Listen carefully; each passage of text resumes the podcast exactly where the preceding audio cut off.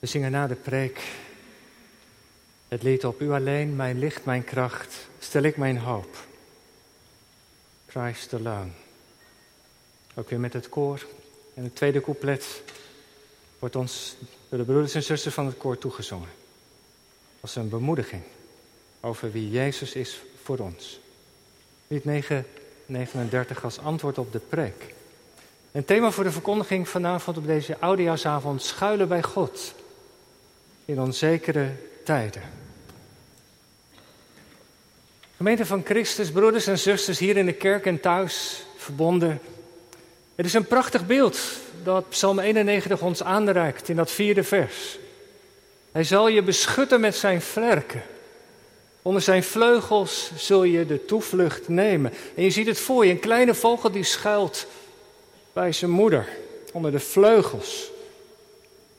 En zo weet de dichter zich veilig bij God. Als een kwetsbare vogel schuilt hij bij de Heer, bij die machtige en sterke God. Schuilen bij God is het thema van de preek. Het is een geliefd beeld in de psalmen. Bij alles wat er speelt zoeken de gelovigen een toevlucht bij God. En hij wordt gezien als een arend met sterke en beschermende vleugels. Daar weten ze zich veilig en geborgen. Een aantal jaar geleden verschenen de dagboekaantekeningen van Jochen Klepper. Een Duitse schrijver en dichter die voor de oorlog trouwt met een Joodse weduwe. Maar al gaandeweg in Nazi-Duitsland steeds minder ruimte vindt om te leven. In het boek met zijn dagboekaantekening kreeg als titel mee Onder de schaduw van uw vleugels. In die ingewikkelde en steeds gevaarlijker wordende tijd hebben ze samen ervaren dat ze veilig waren bij God. En een van de liederen die hij schreef, die in het nieuwe liedboek is opgenomen, zegt hij dit. Wanneer mijn hart tot u geheven het thuis herkent dat gij ons biedt, blijf Vader mij met licht omgeven. En al mijn klagen wordt een lied. Even een streep onder dat kleine zinnetje. Het thuis dat gij ons biedt. Psalm 91 is een lied over thuiskomen bij God. En ik denk dat we bij thuiskomen allemaal wel een beeld hebben. Je komt aan, je pakt de sleutel, steekt hem in het slot, gaat het huis, je kamer binnen. Een omhelzing, een kus, je bent weer thuis. Dit is jouw plek. Je trekt de deur weer achter je dicht, het geroezemoes van de straat vervaagt. Je gooit je jas neer of hangt hem op. Dit is de plek waar je spullen staan. Het voelt vertrouwd. En soms zie je wel eens bij mensen een fotolijstje, tegeltje met erop de woorden in het Engels. Home is where the heart is. Waar je hart is, daar is je thuis. Ik denk dat de dichter van de psalm het iets anders zou zeggen. Waar God is, is mijn thuis. Hij mag de nacht doorbrengen in het heiligdom van God. In de aanwezigheid van de Allerhoogste God. Daar weet hij zich veilig, daar mag hij schuilen. Voor het donker van de nacht. En de mens over wie het gaat in dit lied is waarschijnlijk iemand die bezorgd is. Hij is bang. Zo blijkt uit de woorden die hem worden toegesproken. Je hoeft niet te vrezen voor de angst, voor de schrik van de nacht. Horen we iemand tegen hem zeggen. Priester of profeet. Liep hij gevaar? Zou kunnen. Maakte mensen hem het leven onmogelijk of hard? Hield hij het thuis niet langer meer vol? Worstelde hij misschien met de demonen van zijn verleden? In ieder geval heeft hij het heiligdom opgezocht. De plek waar de schepper van hemel en aarde zijn woning heeft. Mag ik hier schuilen? Mag ik hier de nacht doorbrengen? Ik zoek asiel. Dat was wat de Colombianen een week geleden tegen mij vertelden. Ze waren het land en de bedreiging van Colombia ontvlucht. En ze zochten asiel in Nederland. Ik was gevraagd om te tolken. Ze waren die ochtend vroeg opgewekt. In, in Groningen vertelden ze, ze zouden naar een andere locatie gaan. Ze waren de laatste in de rij. Iedereen in de bus naar een opvangcentrum. Maar tot een grote verrassing tegen alle verwachting in werden ze niet naar een opvangcentrum gebracht, noodlocatie hier in Gouda. In de Vesten. Een gezin met twee kinderen met tranen in ogen vertelde ze dat God hun gebed had verhoord. Ze wilden zo graag samen zijn. En nog wel in een kerk. In de schuilplaats van God, de Allerhoogste. Welkom in Gods huis. Psalm 91 gaat over mensen die op zoek zijn naar God. En er zijn in hun leven vermoedelijk allerlei dingen gebeurd. Je zou kunnen zeggen, er is aan een levensboom geschud. En je kent wel wat dat betekent. Als je leven in zwaar weer terecht is gekomen, als er zorgen als donkere wolken boven je leven hangen, als ziekte alle hoop je hebt ontnomen. Het heengaan van een geliefde, dat conflict maar, wat maar doorsuddert, die scheiding. Die woorden die gesproken zijn, die als pijlen op je hart kwamen. Bestaansonzekerheid of die verstikkende worsteling met het kwaad. Die depressie, die donkere wolk. En eigenlijk maar één verlangen. Een veilige plek, daar waar je tot rust kunt komen. Kan ik hier schuilen? Mag ik hier de nacht doorbrengen? Laat het ons zo vanavond maar even voorstellen. Een mens in nood op zoek naar een veilige plek. Waar moet ik naartoe? Daar staat een kerk. Zal ik dan toch maar eens naar binnen gaan? Misschien vind ik hier wel rust. Misschien is er iemand die mij verder helpt, de weg wijst. De dichter van Psalm 91 zal gedacht hebben aan een pelgrim, een asielzoeker, een mens in nood die geborgenheid, veiligheid zoekt. Er waren in het Oude Oosten soms mensen die de nacht doorbrachten in het heiligdom, omdat er een verlangen was in hun hart dat God tot hen zou spreken. In de aanwezigheid van God, een droom, een aanwijzing, richting te krijgen in de vragen die ze hebben. En Psalm 91 is geschreven naar aanleiding van een ontmoeting. Iemand die zomaar dat heiligdom binnenkomt en iemand anders, een priester of profeet, die met hem of haar in gesprek gaat. Mag ik hier schuilen? En het antwoord is ja. Je mag hier de nacht doorbrengen. Je bent hier veilig in de schaduw van God. Hij zal je vannacht met zijn vleugels bedekken. Je hoeft niet bang te zijn. En zo moet je de woorden van vers 5 vertalen. Je hoeft niet bang te zijn. En in de versen 5 en 6 worden allerlei dingen genoemd waarvoor je als mens bang kunt zijn. De nacht, waarin alle zorgen worden uitvergroot. De nacht van aanvechting en geestelijke strijd, misschien herken je dat wel, dat je de slaap niet kan vatten omdat er zoveel speelt. En alles komt in alle hevigheid op je af. En het aanbreken van de morgen, daglicht, duurt zo lang. En de uren lijken wel minuten, er komt geen einde aan de pijl van oorlog of geweld of woorden die een keer tot je zijn gesproken en die je zo hebben, ja, verwond misschien. Negatieve woorden die een leven lang met, met je meegaan toen je als kind was, wat je ouders of iemand anders op school tegen je zei. De pest als een plotselinge ziekte die, die zomaar je leven binnenvalt. Totaal onverwacht. Het verderf dat op de middag verwoest. Het leven dat ineens wordt afgebroken. De beelden van, van de versen 5 en 6 roepen allerlei levenssituaties op.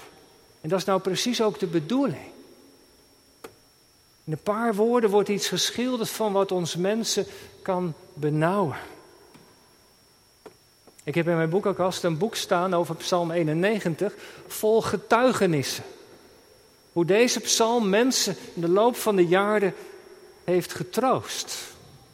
Hoe God door deze psalm heen, ook in tijden van corona, maar, maar ook wel daarbuiten, mensen heeft bemoedigd.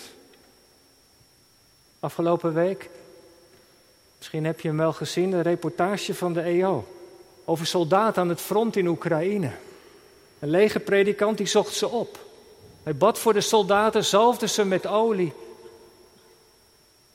En even later ging de kamer een huis binnen in de regio van Bakmoed, waar twee mensen waren die ondanks de bombardementen niet waren gevlucht. En we zagen in dat huis op een tafel, er lag een open Bijbel. Een Bijbel open, u raadt het al, bij Psalm 91. En de predikant wilde in die korte ontmoeting de psalm met ze gaan lezen. Maar de man was hem al voor en hij begon de psalm uit zijn hoofd te citeren. Daar op die plek bevonden ze zich in de schuilplaats van de Allerhoogste, zochten ze bij hem een toevlucht. Ik vond het zo indrukwekkend. Ze konden niet naar de kerk, hoefde ook niet, hun huis was een kerk geworden. Home is where the heart is. Nee, home is where God is.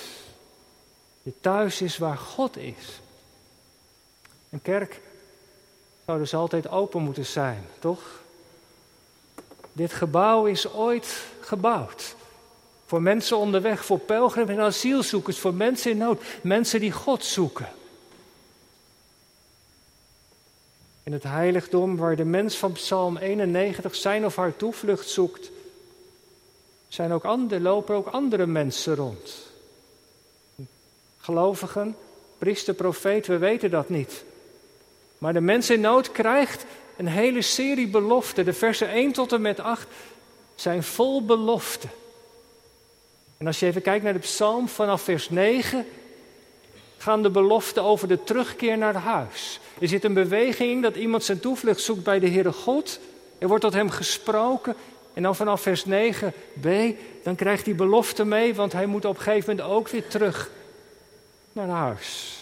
Er zullen engelen met je meegaan. Op de weg waar je gaat, ze zullen je beschermen. Ze zullen op je handen dragen.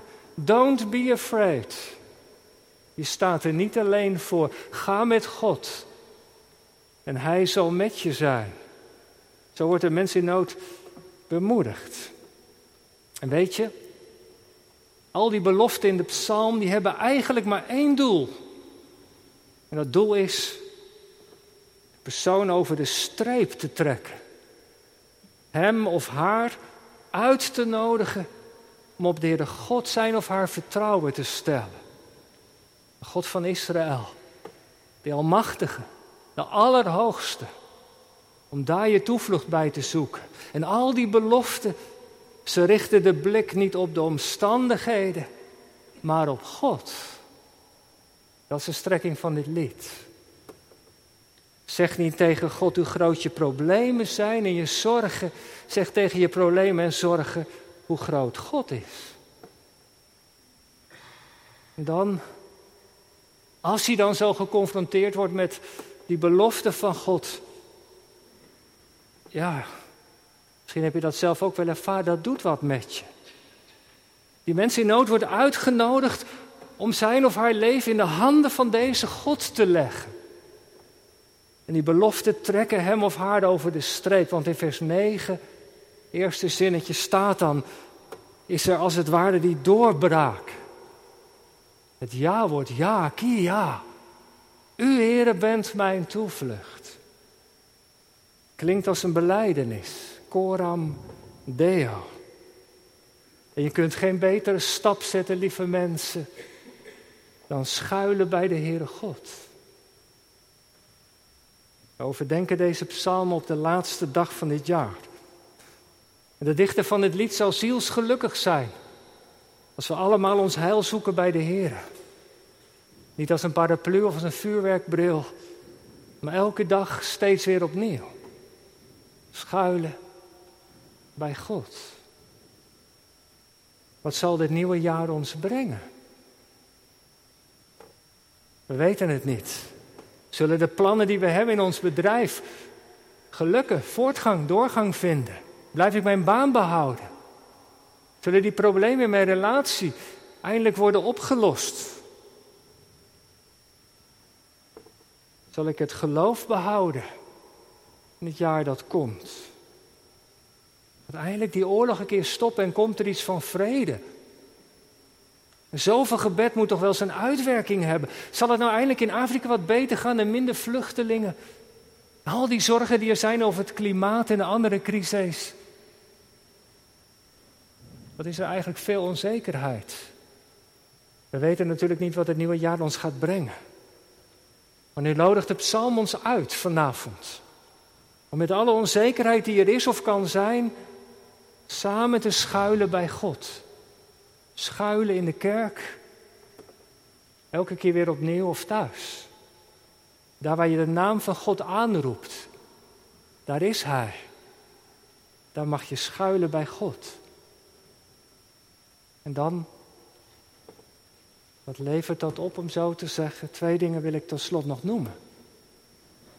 Keer even terug naar vers 6. Kijk maar even mee. Dat zinnetje, dat het verderf dat op de middag, dat midden op de dag verwoest, dat gaat op het warmste moment van de dag, 12 uur in het oosten. Dan schijnt de zon op zijn hoogst, dan is het het allerwarmst.